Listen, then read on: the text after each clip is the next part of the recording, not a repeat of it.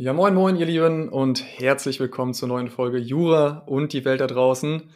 Ich werfe einen Blick auf die Speisekarte und sehe, dass da ein delikates Mahl am heutigen Abend, am heutigen Morgen, am heutigen Mittag, wann auch immer, wo auch immer ihr diese Folge anhört, draufsteht. Denn ich habe Tobias Roth zu Gast. Er ist ähm, ja, gelernter BWLer, hat International Business auch äh, dual studiert, gleichzeitig aber auch NLP Trainer und Coach, seit 2015 nebenberuflich auch in dem Bereich aktiv und seit 2019 auf den juristischen Bereich spezialisiert. Dabei fokussiert er sich auf die Frage, wie man denn ja seine Bestleistung zum bestimmten Punkt abrufen kann und soll, sei es jetzt im sportlichen Bereich oder eben im Bereich Jura zum Staatsexamen, was natürlich dann auch für all diejenigen, die gerade zuhören, höchst interessant und relevant ist. Tobias, ich freue mich, dass es geklappt hat. Schön, dass du da bist.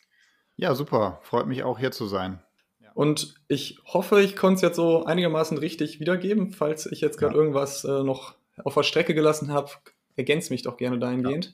Nö, alles, äh, alles gut. Also hast du schon sehr gut zusammengefasst. Wie gesagt, ich komme so ein bisschen aus zwei Welten. Einmal halt dem ich sage jetzt mal, klassischen oder mehr oder weniger klassischen BWL-Bereich, also habe International Business gemacht und dann halt dem Bereich, äh, ich nenne es jetzt mal so nachhaltige Unternehmensführung, Wirtschaft neu denken, mein Master dann auch im BWL und nebenbei die Ausbildung zum systemischen Coach nach NLP, auch mit äh, Master und Lehrtrainer und ähm, daher kommt aus dem Bereich systemische und angewandte Psychologie.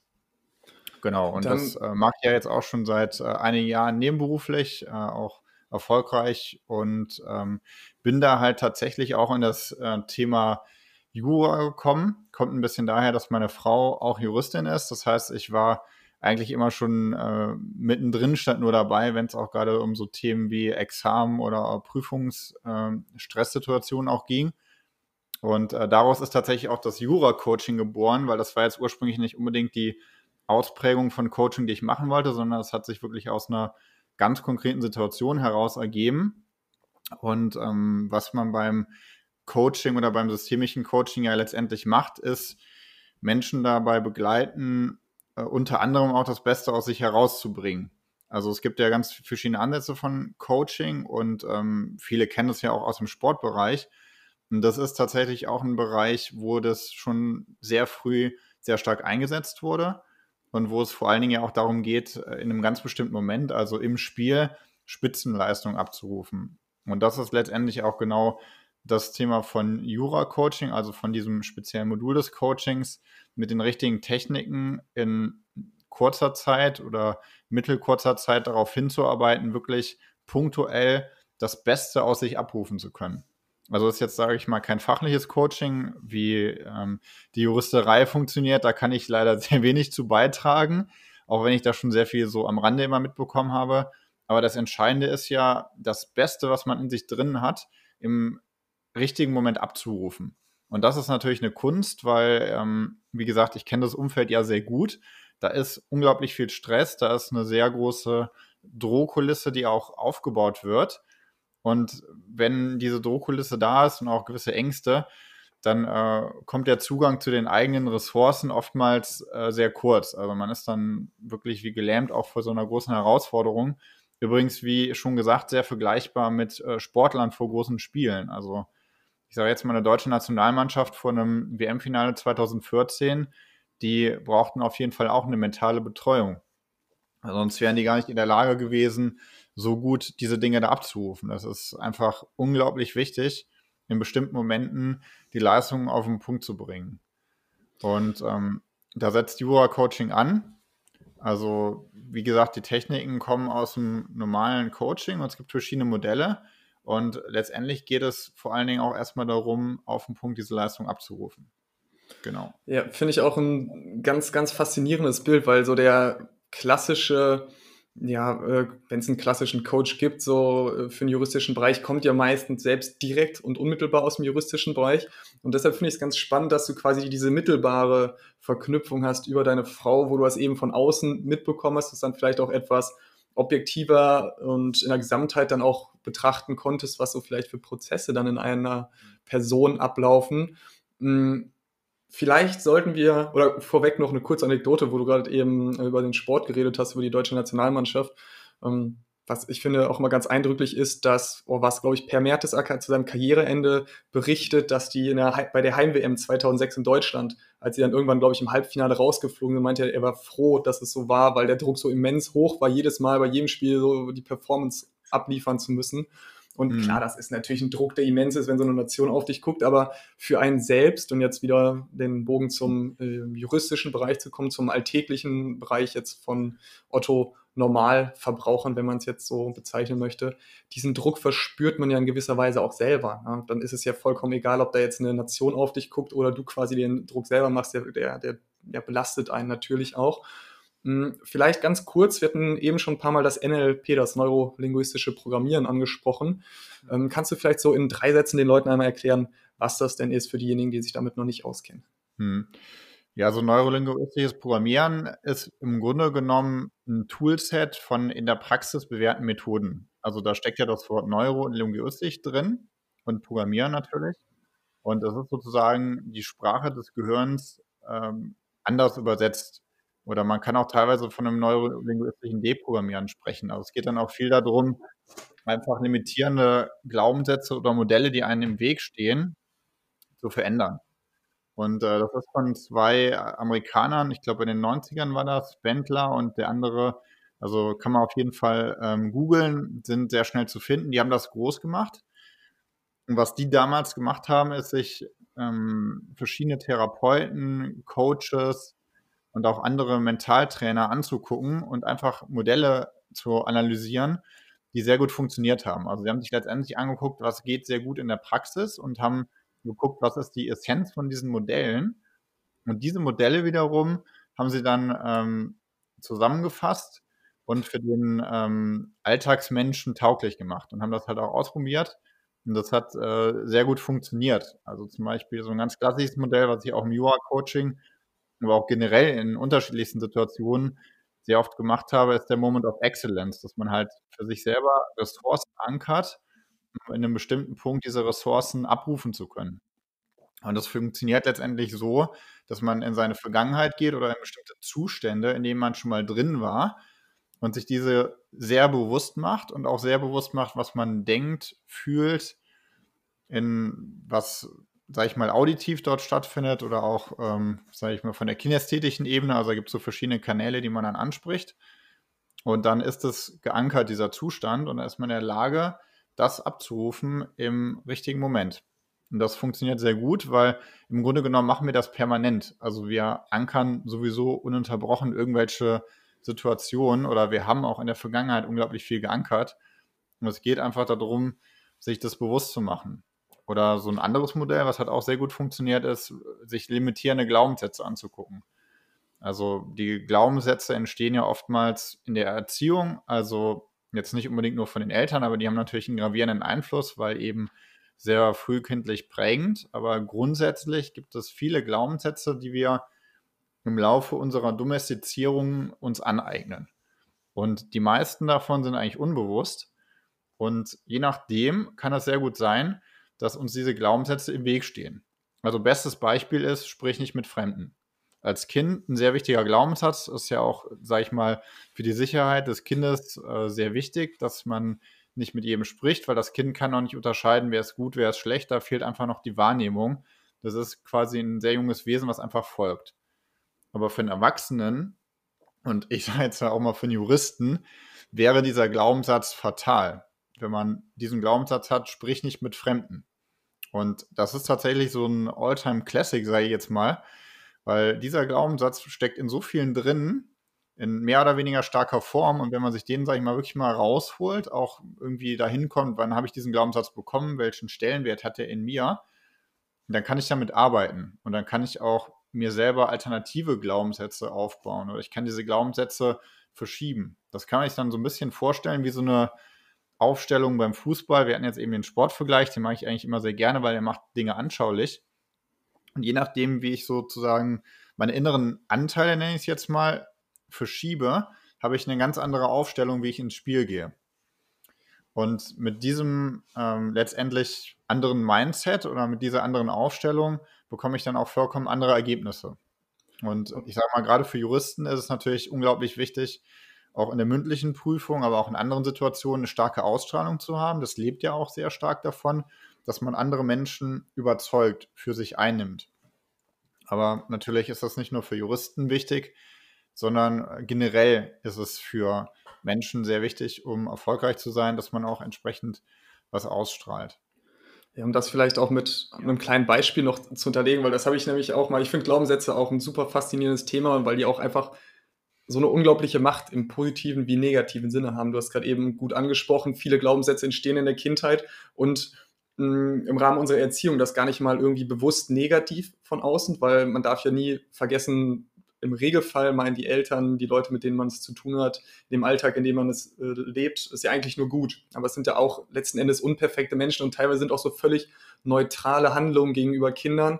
Ähm, für Kinder nicht neutral, so beispielsweise. Na, dann, um ein einfaches ähm, anschauliches Beispiel auch zu nennen, wenn jetzt zum Beispiel eine Situation ist, dass man am Esstisch sitzt und es unterhalten sich jetzt gerade irgendwie zwei Erwachsene miteinander und das Kind redet dazwischen. Ja, dann sagt man ja gerne mal auch zum Kind, ja, jetzt sei doch mal bitte ruhig. Ja, ob was bitte jetzt damit erwähnt wird oder nicht, das kann man jetzt mal dahin stehen lassen. Aber dann kommt ja ganz schnell anstatt der Message, okay, wenn zwei Leute sich unterhalten, dann redet man nicht dazwischen beim Kind an, so, ja, okay, du redest nicht, wenn andere Leute reden. So. Ja, und das ist dann natürlich wieder was, was sich durchzieht. Aber was ich eigentlich sagen wollte, so im positiven Sinne auch, um ein kleines, kleines Beispiel für solche Glaubenssätze zu nehmen, wie, wie effektiv die sein können. Ähm, habe ich selbst mal gemacht, weil ich das niemals gedacht hätte, dass das funktioniert. Ist aber ganz simpel. Man geht hin und macht Liegestütze auf dem Boden und guckt mal, wie man ohne größere Probleme, ja, keine Ahnung, sein, sein Maximum rausholen kann. Sagen wir jetzt mal der Einfachkeit halber zehn Stück. Ne? Dann geht man hin, macht eine kurze, kurz was anderes, kurze Pause, fünf Minuten später und geht, setzt sich da hin und eine Minute prügelt man sich nur negative Glaubenssätze ein. Wirklich so nach dem Motto, du kannst es nicht, du hast doch eh, eben schon was gemacht, wieso solltest du es jetzt nochmal schaffen, zehn Stück zu machen, du bist doch eh nicht fit, hast lange nicht trainiert und mach das Ganze nochmal. Nochmal versuchen wieder zehn Stück und man merkt eigentlich ganz schnell, okay, diese zehn, wenn ich es überhaupt schaffe, werden wirklich bretterhart. Ne? Ja. Hört wieder auf, macht fünf Minuten Pause, setzt sich wieder eine Minute hin und macht genau das Gegenteil redet sich, ich sage es immer ganz gerne, äh, redet mit sich selbst wie mit seinem besten Freund, so nach dem Motto, okay, wenn es einer schafft, bist du es. Du kannst es auf jeden Fall. Atme tief durch, du beißt dich da jetzt durch, wenn es einer schafft, bist du es. Mach diese Liegestütze und auf einmal schafft man zehn, wenn nicht sogar noch mehr, ohne Probleme. Und das habe ich mal als Beispiel selbst, habe ich mir nicht ausgedacht, habe ich selbst mal aufgenommen, habe es auch umgesetzt, finde ich total verrückt und faszinierend. Hm, ja. Lange Rede, Na, kurzer Sinn, was ich. Die Blockade, ne? Wenn, das, wenn du das sozusagen dir auferlegst, ja, ne, ist voll. Ja, genau. Nee, und was ich jetzt gerade dann äh, als nächstes mal fragen will, du hast eben die Glaubenssätze angesprochen, die Blockaden. Was sind denn so die größten Punkte, die größten ja, Hindernisse für diejenigen, die zu dir auch im Coaching kommen? Was würdest du sagen, hm. gibt es da nur eine Top 3? Also der Top-Glaubenssatz, den ja eigentlich fast alle Menschen mehr oder weniger haben, ist, ich bin nicht gut genug für XY oder ich, ich schaffe das nicht. Also das sind dann oft so Glaubenssätze, die halt auch wirklich von den Eltern kommen.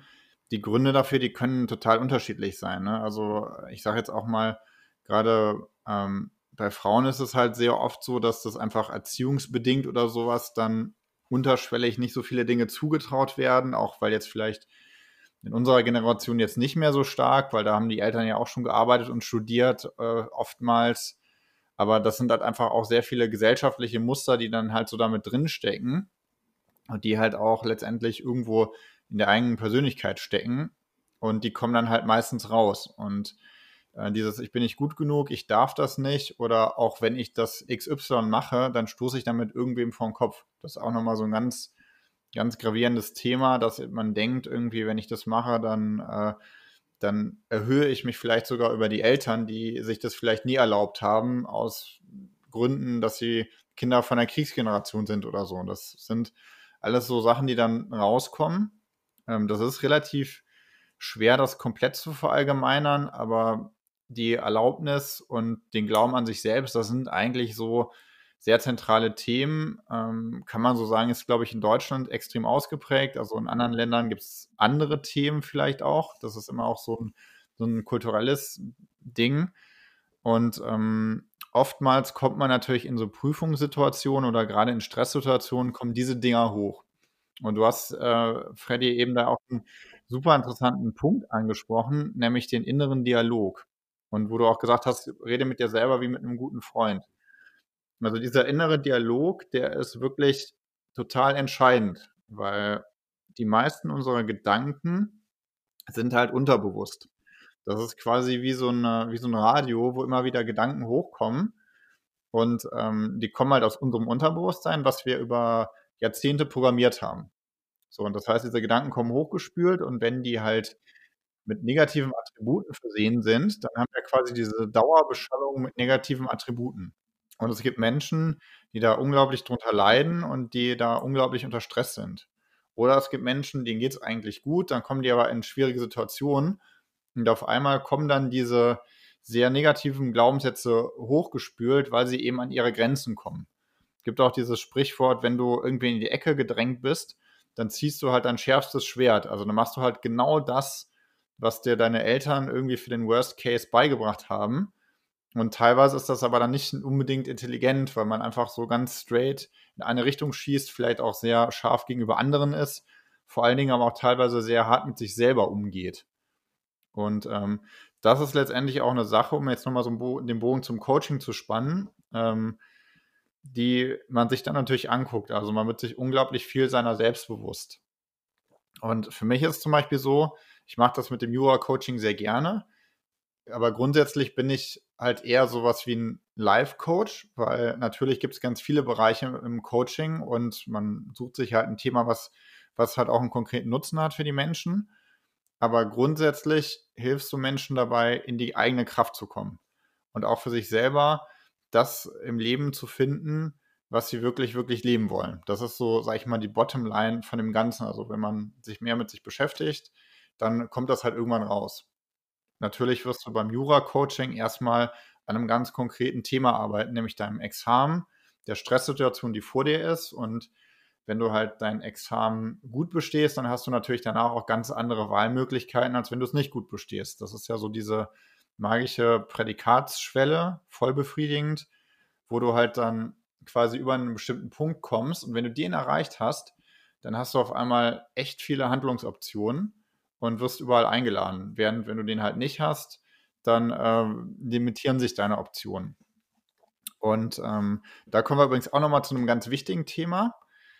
Wenn du irgendwas erreichen willst, ist es immer ganz essentiell für dich auch zu klären, warum.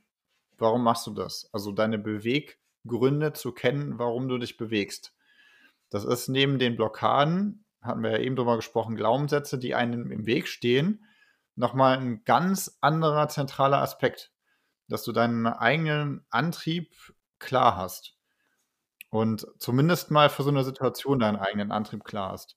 Weil ich sag mal so, wenn du jetzt sieben Jahre Jura studiert hast und du stehst vor deinem Examen, dann ist es ja im Grunde alternativlos, das zu Ende zu machen. Also es gibt jetzt wenig Sinn oder Grund dafür, das nicht zu Ende zu bringen. Das heißt, du gibst dann nochmal zwei, drei Wochen Vollgas hast es dann zu Ende, dann hast du irgendwann noch deine mündliche und dann bist du, wenn du dann, wenn wir jetzt vom zweiten Staatsexamen reden, bist du halt ein Volljurist so. Und dann kannst du immer noch völlig wahlfrei überlegen, was du mit deinem Leben gemacht hast. Äh, Entschuldigung, was du mit deinem Leben machen möchtest.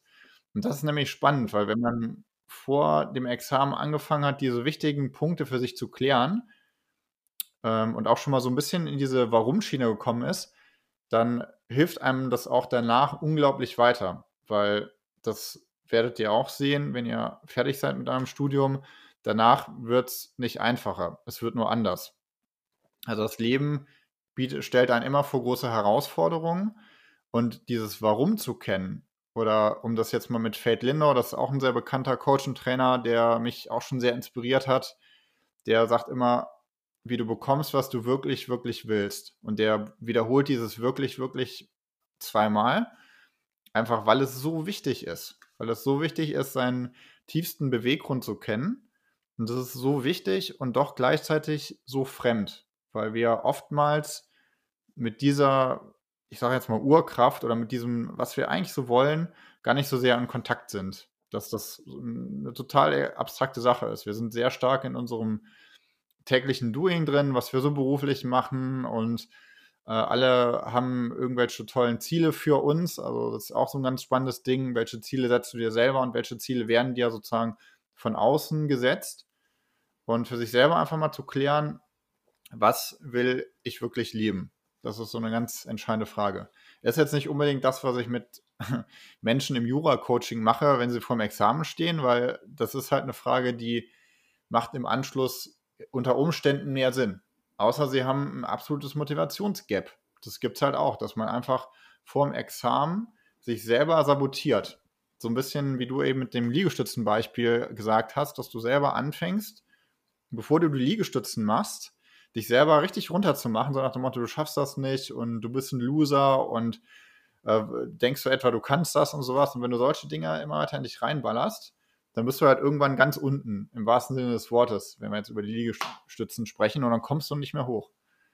So, und da mhm. ist es halt, und sich das selber klar zu machen. So, ich hab, bin jetzt in so einen kleinen Monolog gefallen, aber du merkst, das Thema ist halt für mich auch eine Herzensangelegenheit, das den Menschen rüberzubringen. Das ist Nein, ach, alles gut. Also, das, es war ja auch super spannend dazu zu hören. Deshalb habe ich es ja auch äh, nicht unterbrechen äh, wollen, weil ich es auch einfach sehr einleuchtend fand und viele Dinge auch so wunderschön dargestellt habe, weil ich die sehr, sehr ähnlich sehe. Tatsächlich würde ich dir aber an einer Stelle so ein bisschen widersprechen. Ich wollte eigentlich eben schon zwischengrätschen, aber dann hast du quasi noch so den, den, die Kurve ge gekriegt, wo ich dann gesagt habe, ja, okay, unter den Voraussetzungen ist das okay, weil du hast eben gesagt, dass man wenn man kurz vorm Examen steht oder längere Zeit studiert hat und dann das Examen vor der Tür steht, dann eigentlich das zwangsläufig schon zu Ende machen sollte. Mm, da wollte ich dann quasi dazwischen gehen und dann hast du gesagt, ja, wenn es dann so nur noch zwei, drei Wochen vorm Examen ist, ja, dann würde ich auch sagen, klar, logisch, auf jeden Fall. Wenn man aber noch ein bisschen früher ist, beispielsweise an dem Punkt, dass man ja sagt, man hat drei, drei Jahre studiert und geht dann jetzt ja, auf die Examensvorbereitung zu. Also das heißt, man wird sich jetzt noch anderthalb Jahre quasi vorbereiten. Da würde ich schon sagen, dass das noch ein Zeitpunkt ist, auch ein wichtiger Zeitpunkt ist, dann eben diese Motivation, dieses intrinsische ähm, nochmal zu hinterfragen und auszuforschen, weil das ist eben ja keine schöne Zeit. All diejenigen, die schon in der Examensvorbereitung waren, wissen, dass man sich auch teilweise hier und da durchquälen muss, weil man hat nicht immer Lust, man hat nicht immer schöne Tage. Und wenn man dann so an dem Punkt ist, dass man sich selbst nicht sicher ist, wieso man das Ganze macht, dann wird es natürlich noch ungemein schwieriger. Mhm. Und dann ist auch wieder so dieser Punkt, es eben auch gut angesprochen, fand ich schon mal ganz gut verdeutlicht, dass man häufig zwei unterschiedliche oder dass es unterschiedliche Arten von Antrieben gibt. Ja. Einmal diesen inneren, ja, intrinsischen Faktor und einmal den externen, dass man quasi entweder von außen getrieben wird, weil beispielsweise, okay, das Examen steht in einem, einem Jahr vor der Tür, ich muss jetzt heute was machen oder ich muss heute lernen, damit der Repetitor mir nicht auf den Finger klopft, wenn ich jetzt vielleicht irgendwo mal nicht vorbereitet bin. Aber dann ist man natürlich immer so unter Zugzwang. Ne? Und was du eben auch schon in, in die Richtung schön dargestellt hast, war ja dieses, diese Motivation, die von innen kommt, diese, dieses innere Gefühl, dass man irgendwo was macht, worauf man Lust hat, dass man so dieses, ich glaube, wer dieses Gefühl kennt, so morgens aufzustehen und sich einfach denken, boah, geil, der Tag wird heute großartig, weil ich genau das mache, was ich machen möchte.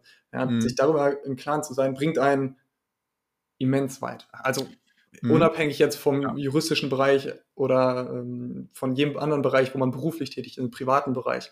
Ja, weil wenn man diese Ruhe natürlich auch hat, dann schafft man auf einmal auch ganz andere ähm, Dinge, die man sich vielleicht noch nie, nie zugetraut hat. Hm.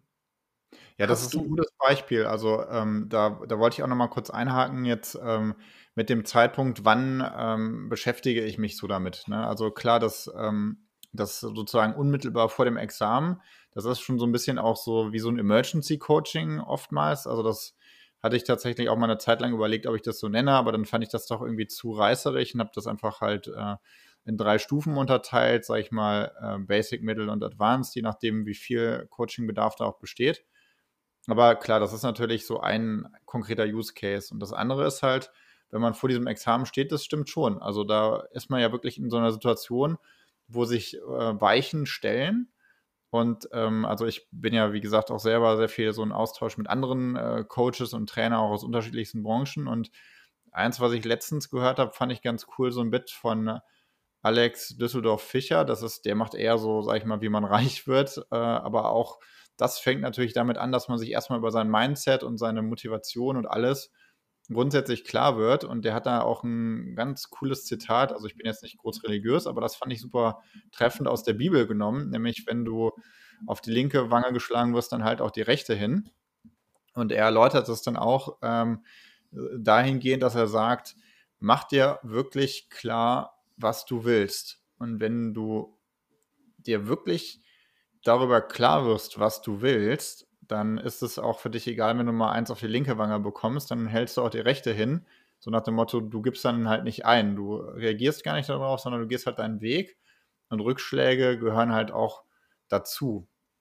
Und äh, da gibt es aber dann auch noch ein anderes cooles Zitat von Henry Ford dazu. Der sagt nämlich, ähm, Probleme sind das, was dir begegnet, wenn du deinen Blick von deinem Ziel richtest. Also wenn du wirklich für dich selber sehr klar ein Ziel definiert hast, wo es hingeht, dann wirst du merken, dass so auf wundersame Weise in deinem Wahrnehmungsfilter bestimmte Dinge, sprich Probleme oder Blockaden, gar nicht mehr so aktiv auftauchen weil du an die eigentlich gar keine Energie richtest.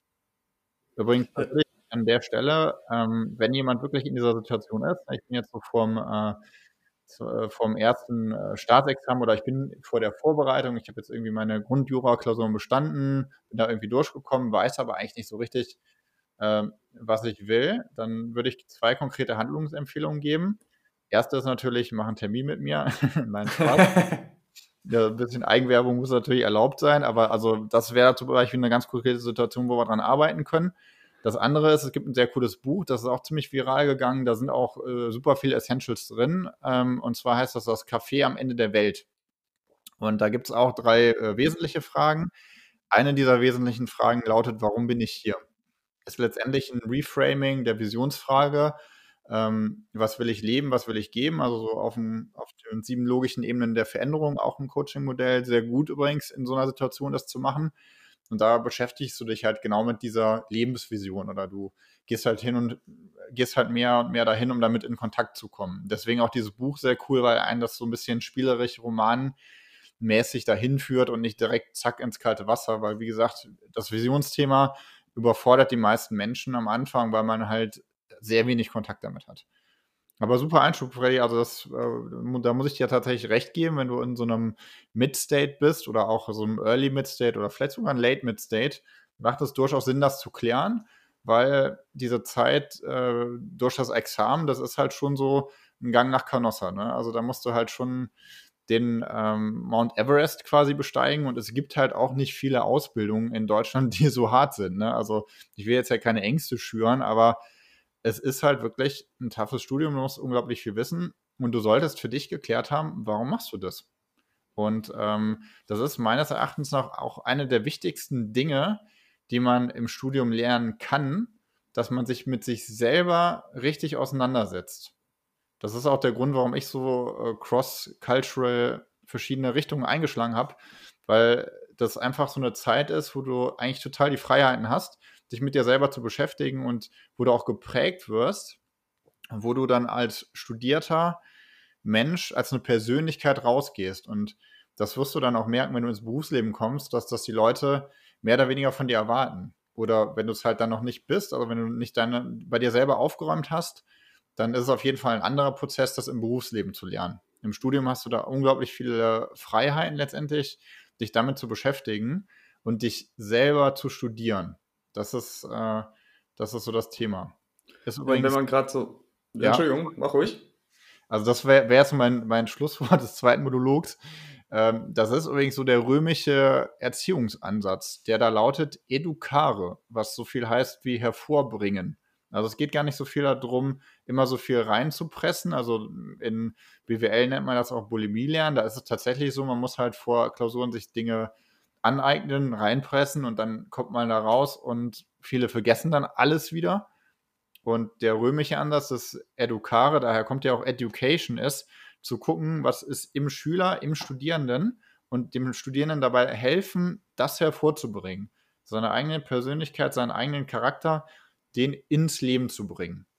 Und das ist, wobei ich auch generell mit meiner Coachingarbeit stark helfe und unterstütze, das ist eigentlich so der Ansatz, um den es geht. Und wie gesagt, Jura Coaching, ein verdichteter Aspekt davon. So, Freddy, jetzt bitteschön. ja, nee, alles gut. Das, das Ding ist, du hast mich tatsächlich jetzt gerade aus dem Gedanken rausgebracht, weil ich dann auch wieder weiter zugehört habe und das so spannend fand. Deshalb kann ich da jetzt gerade äh, den nicht mehr so eins zu eins ähm, rezitieren, was ich eigentlich sagen wollte. Ähm, ja. Ja, jetzt tatsächlich, jetzt hast du mich da kurz, aber jetzt musst ja. du noch mal einen kurzen Monolog einstreuen, damit ich da wieder drauf kommen kann. Ne? nee, ja, ähm, also, ähm, vielleicht für den einen oder anderen, der jetzt auch mal wirklich Interesse bekommen hat, www.jura-coaching.online ist so die Website. Äh, das ist so aktuell die äh, Hauptadresse, über die ihr mich auch findet. Da geht es dann aber auch so in den Bereich äh, Live-Coaching rein. Und ich finde es, wie gesagt, total bereichernd, weil das ist auch so ein, so ein Themenpunkt. Du machst ja nicht irgendwas Sinnbefreites, sondern es ist eine total sinnvolle Arbeit. Also ich habe ja auch schon viele Leute völlig kostenfrei gecoacht, auch um das erstmal zu lernen, weil mein persönlicher Anspruch ist halt auch wirklich eine gute Base zu haben, ein gutes Grundgefühl zu haben. Ähm, ich habe auch schon sehr unterschiedliche Coaching-Settings gemacht. Also ich bin von meinem Mentor, übrigens viele Grüße an der Stelle, Jörn Kreische, NLP Jörn Kreische, kann man auch mal googeln, der hat mich ausgebildet, von dem habe ich unwahrscheinlich viel gelernt. Und der macht zum Beispiel auch äh, Visionssuchen, wo ich ihn auch schon, ich glaube, mittlerweile fünfmal begleitet habe. Und das ist zum Beispiel auch ein sehr interessantes Format, wo wir vier Wochen nach Brasilien fahren. Und ähm, beziehungsweise als Coach und im Team ist man meistens früher und länger da also so äh, bis sechs Wochen. Und es geht darum, bei dieser Visionssuche, also Vision Quest nennt sich das, äh, sich genau um diese Vision zu kümmern. Also dieses, äh, warum bin ich ähm, hier? Was will ich leben? Was will ich geben? Was ist so der Sinn, sich dessen im weitesten Sinne bewusst zu werden? Ne? Und das ist sehr spannend, weil da fahren sehr erfolgreiche Menschen hin. Also Manager und Unternehmer, auch natürlich viele Juristen, auch teilweise Partner, Ärzte. Also ich will jetzt nicht irgendwie so, ja, so Klassenwerbung machen, aber das ist halt schon, ähm, man hat da schon so ein bisschen die äh, Elite von Leuten, einfach weil die sehr erfolgreich sind. Also zumindest, was wir so bei uns in der Gesellschaft in Deutschland als Erfolg ähm, achten, also Status, ja, Geld. Ist ja sowas, was man auch nicht unbedingt nach außen hin dann erwartet, weil das sind ja so auch Berufe, wo man denkt, okay, das sind so, ja, bei Ärzten jetzt die Halbgötter in Weiß oder Juristen, so die Erhaben, die mhm. ähm, einfach über allen stehen und es sind aber auch nur Menschen letzten Endes, die dann auch Absolut. auf solche Dinge ähm, angewiesen sind und dadurch natürlich auch besser im Beruf und im privaten Umfeld sind. Und ähm, das war eben das, wo jetzt ich auch drauf hinaus wollte, deshalb knüpft das jetzt gerade wieder tatsächlich ganz gut an. Mhm. Man hat auch, wenn man diese Selbst Sicherheit, selbst Ruhe hat auch eine verhältnismäßig entspannte Examensvorbereitung. Also kann mhm. ich natürlich jetzt nur von mir persönlich sprechen, aber wenn ich jetzt bedenke, was gerade so alles äh, in meinem Leben drumherum passiert mit, ähm, mit Corona, mit, ähm, ja, mit einigen privaten Dingen auch und natürlich dann on top die Examensvorbereitung und klar, ich bin jetzt nicht tiefenentspannt, gar keinen Fall. So. Ist mhm. jetzt nicht so, dass ich jetzt gerade sage, ich komme aus einem zweiwöchigen Erholungsurlaub. Aber mhm. wenn ich mir gleichzeitig angucke, dass bei vielen Leuten, ähm, die sich vielleicht nicht oder die mit einer gewissen, ähm, ja, das klingt so negativ, wenn man sagt Ignoranz oder mit einem fehlenden Maß an Selbstreflexion, so ist es, glaube ich, etwas besser mhm. ausgedrückt, an, an so diese Zeit herangehen, dass die auch häufig leiden und ja, ganz einfach gesagt, teilweise das ja, das Gefühl, diesen Drive für Jura nach der Examensvorbereitung, nach der Examensphase verlieren, weil die einfach dann mit so einem gewissen ja, Hassgefühl, mit so einer Hassliebe da durchgehen. Ich weiß nicht, ob das auf jeden Fall dann so der richtige Ansatz ist. Aber mhm. ähm, Richtung Abschluss der Folge hätte ich jetzt gerade nochmal bei den Notfalltipps eingehakt, weil du hast eben ein Buch angesprochen. Das habe ich tatsächlich schon gehört, aber leider noch nie gelesen. Werde ich aber mal das sicherlich nachholen müssen. Ja. Genau. Ähm, ja. Wie ist das denn, wenn ich jetzt gerade, keine Ahnung, morgen, übermorgen eine Prüfung habe? Ähm, gerade so ein Tief habe, vielleicht so Richtung Angstzustand, Panikattacke, so wirklich denke, jetzt gerade bricht über mir alles zusammen. Mhm. Was würdest du vielleicht so als Notfalltipps äh, mit auf den Weg geben. Also ich würde für mich sagen, was ich immer großartig finde, und das finde ich, fand ich vor einiger Zeit auch sehr komisch, das so zu sagen. Mittlerweile finde ich es einfach, weil es auch so effektiv ist, quasi diese, diese Emotionen dann aufzuschreiben und dann eben wieder mit sich selbst, wie mit seinem besten Freund mhm. zu reden und das dann auch zu notieren. Und auf einmal, wenn es dann erstmal aufgeschrieben bzw. ausgesprochen mhm. ist, befreit das schon auf jeden Fall einmal sehr und dann stellt man häufig fest, okay, ähm, so schlimm war es eigentlich tatsächlich gar nicht. Ist natürlich eine Überwindung, weil das dann irgendwo real wird.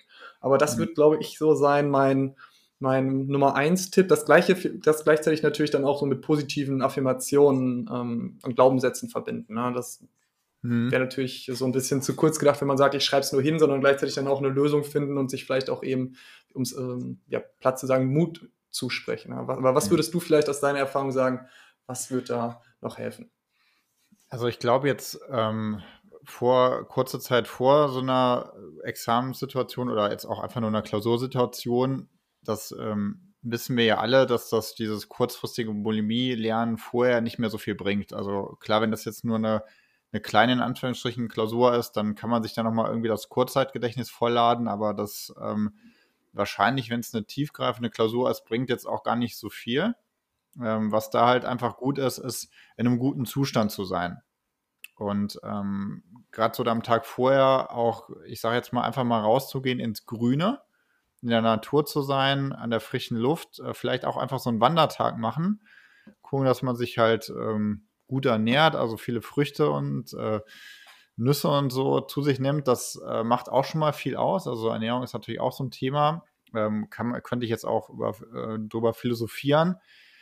Und dass man einfach, wie gesagt, guckt, dass man sich in einen guten Zustand bringt. Ähm, auch dann, wenn die Klausur am nächsten Tag ansteht, vielleicht dann irgendwie abends nochmal eine Runde Sport machen oder in die Sauna gehen, heiße Badewanne, irgendwas, was einen nochmal so richtig auch körperlich fordert, dass man danach eine richtig gute, positive Ermüdung hat und dann ins Bett legen und einschlafen, wenn man so wirklich platt ist. Und wenn man jetzt so gar nicht einschlafen kann, dann ähm, ist zum Beispiel Atemübung ein super Thema also ich äh, selber habe auch mal seit zehn Jahren Yoga, deswegen bin ich auch mit dem Pranayama vertraut. Man muss da jetzt aber nicht unbedingt in der Tiefe sein. Es gibt unglaublich viele gute Atemübungen im Internet, wo man einfach de, den Link aufmachen kann und schon direkt alles hat. Also Beispiel Wim Hof ähm, kann ich sehr empfehlen. Basisatmung von Wim Hof äh, dauert, glaube ich, 15 Minuten. Das ist ein super Typ, der hat ja auch diverse Weltrekorde gemacht. Der ist zum Beispiel in äh, Boxershorts auf Mount Everest und hat irgendwie zwei Stunden im Eiswasser geschwommen. Also der ist sehr, ähm, sehr krass. Und der arbeitet unglaublich viel mit Atem und Bewusstsein. Das sind so eigentlich so seine zwei Themen, mit der er diese unglaublichen Dinge erreicht. Er wird auch medizinisch jetzt schon seit ein paar Jahren erforscht und da gibt es auch viele Dinge drüber zu sagen, auch mit Immunsystem. Aber generell ist dieses Thema sich selber in einen guten Zustand zu bringen, unglaublich wichtig. Und ähm, selbst wenn ihr von dem ganzen Coaching und sowas nichts halten solltet, was ja auch legitim ist, dann guckt, dass er euch in einen guten Zustand bringt und guckt, dass ihr selber für euch diese guten Zustände ankert, was natürlich auch wieder wie Coaching ist, aber dass ihr einfach da gut reingeht. Und ich glaube, das sind ja. ja. wundervolle, wundervolle Schlussworte. Ich kann es auch nur voll und ganz bestätigen, weil ähm, meine Klausurvorbereitung am Tag vor einer Klausur besteht ganz häufig aus Sport und ganz viel Schlafen und im Bett liegen. Eben gerade, weil ich mir so denke, an dem Tag vorher passiert nichts mehr Inhaltliches, da werde ich keine Weltwunder äh, mehr mit bewegen. Also äh, setze ich da immer viel auf Regeneration, um auch am nächsten Tag dann fit zu sein, weil was bringt es mir alles noch meinen Schädel geballert zu haben, wenn ich nicht abrufen kann, weil ich tot äh, müde und erschöpft bin. Von daher wunderbar auf jeden Fall noch mit der Input. Tobias, mein Lieber, ich würde sagen, wir schließen an dieser Stelle die heutige Folge ab. Ich fand es großartig, wirklich auch sehr kurzweilig. Wenn ich jetzt auf die äh, Uhr gucke oder auf den Timer gucke, sind 38 Minuten jetzt vorbei und ich finde, das, das äh, kommt mir nicht vor, als ob es mehr als fünf gewesen sind. Von daher, mir hat sehr, sehr viel Spaß gemacht. Schön, dass es geklappt hat. Ähm, ja, ich verlinke auf jeden Fall deine äh, Kontaktdaten in den Show Notes. Und ich, ja, von mir aus können wir auf jeden Fall in der Zukunft nochmal vielleicht eine zweite Runde äh, zu diesem Thema aufnehmen, je nachdem, ob es auch die Community interessiert. Ähm, vielen Dank für dein Wort, für deine Offenheit, für deine Einblicke. Finde ich sehr, sehr kurz, äh, cool. Und ähm, ja, wenn du noch was zu sagen hast, hast du die letzten Worte, mein Lieber.